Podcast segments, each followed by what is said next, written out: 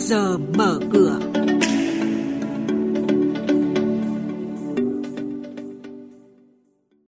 Vị và các bạn, Ủy ban Chứng khoán Nhà nước mạnh tay xử lý các doanh nghiệp vi phạm trong quá trình giao dịch trên thị trường, vượt mốc 1.320 điểm. Thị trường chứng khoán lập đỉnh mới trong lịch sử 20 năm và nhận định diễn biến giao dịch tại Sở Giao dịch Hàng hóa Việt Nam. Đó là những thông tin đáng chú ý sẽ có trong trước giờ mở cửa sáng nay sẽ được các biên tập viên của Đài Tiếng nói Việt Nam thông tin chi tiết tới quý vị và các bạn ngay sau đây.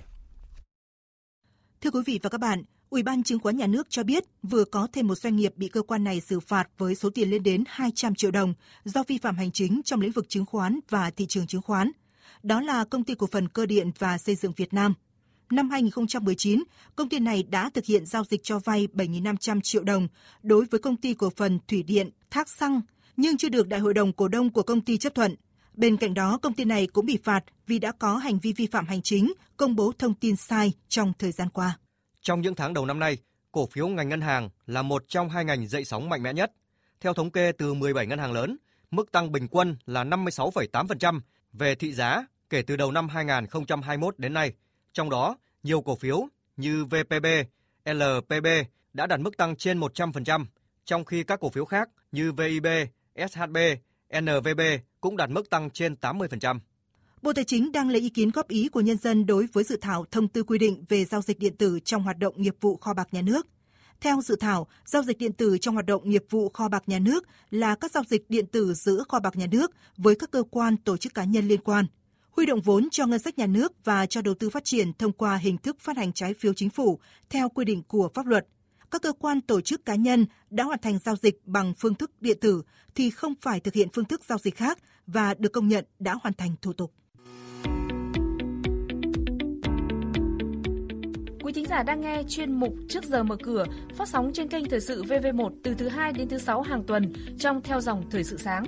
Diễn biến thị trường chứng khoán, biến động giá hàng hóa được giao dịch liên thông với thế giới trên Sở giao dịch hàng hóa Việt Nam. Nhận định phân tích sâu của các chuyên gia tài chính, cơ hội đầu tư được cập nhật nhanh trong Trước giờ mở cửa. Sau đây là thông tin về các doanh nghiệp đang niêm yết trên thị trường chứng khoán. Thưa quý vị và các bạn, tập đoàn Vingroup cho biết đã nhận được thông báo của công ty cổ phần Vinpearl về việc đăng ký chuyển nhượng quyền sở hữu hơn một nửa cổ phiếu VIC đang nắm giữ và được Ủy ban Chứng khoán Nhà nước chấp thuận. Cụ thể, Vinpearl sẽ chuyển nhượng hơn 59,1 triệu cổ phiếu VIC trên tổng số 108,8 triệu cổ phiếu đang nắm giữ. Giao dịch sẽ được thực hiện qua Trung tâm Lưu ký Chứng khoán Việt Nam kể từ ngày 1 tháng 6 đến ngày 30 tháng 6 sắp tới.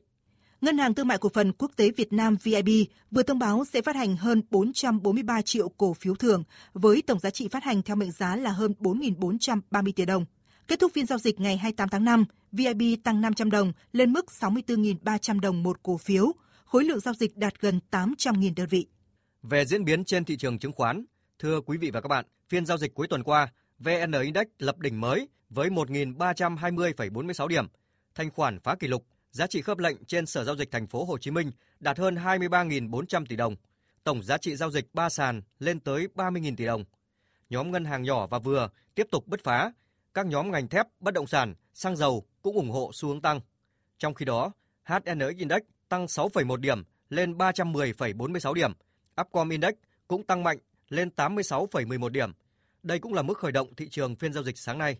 Tiếp theo là tin từ Sở Giao dịch Hàng hóa Việt Nam với các thông tin và diễn biến mới nhất trên thị trường hàng hóa thế giới. Chúng tôi có cuộc trao đổi nhanh với bà Nguyễn Thị Minh Trang, chuyên gia phân tích thị trường của công ty trách nhiệm hữu hạn đầu tư quốc tế Hữu Nghị. Thưa bà, xin bà cho biết những thông tin và diễn biến đáng chú ý trên thị trường hàng hóa tuần qua. Trong tuần qua, thị trường đã chứng kiến những diễn biến tích cực hơn sau tuần giảm mạnh khi mà cả bốn nhóm mặt hàng đều đồng loạt khởi sắc kéo chỉ số MXV Index tăng 2,38% lên 2.249 điểm. Tuy nhiên thì dòng tiền của các nhà đầu tư ở trên Sở giao dịch hàng hóa Việt Nam vẫn còn thận trọng khi mà giá trị giao dịch trung bình trong tuần chỉ đạt dưới 3.000 tỷ mỗi phiên. Chỉ số MXV công nghiệp kết tuần cũng tăng lên 3,1%, trong đó thì cà phê là mặt hàng đáng chú ý khi mà giá tăng vọt lên mức cao nhất trong 5 năm trở lại đây. Cụ thể giá cà phê Arabica ở trên sở New York tăng 8,2% lên mức 3.579 đô la Mỹ trên một tấn, và giá cà phê Robusta ở trên sở London cũng tăng 7,1% lên 1.583 đô la Mỹ trên một tấn. Giá cà phê thì được hỗ trợ do các vấn đề liên quan tới nguồn cung.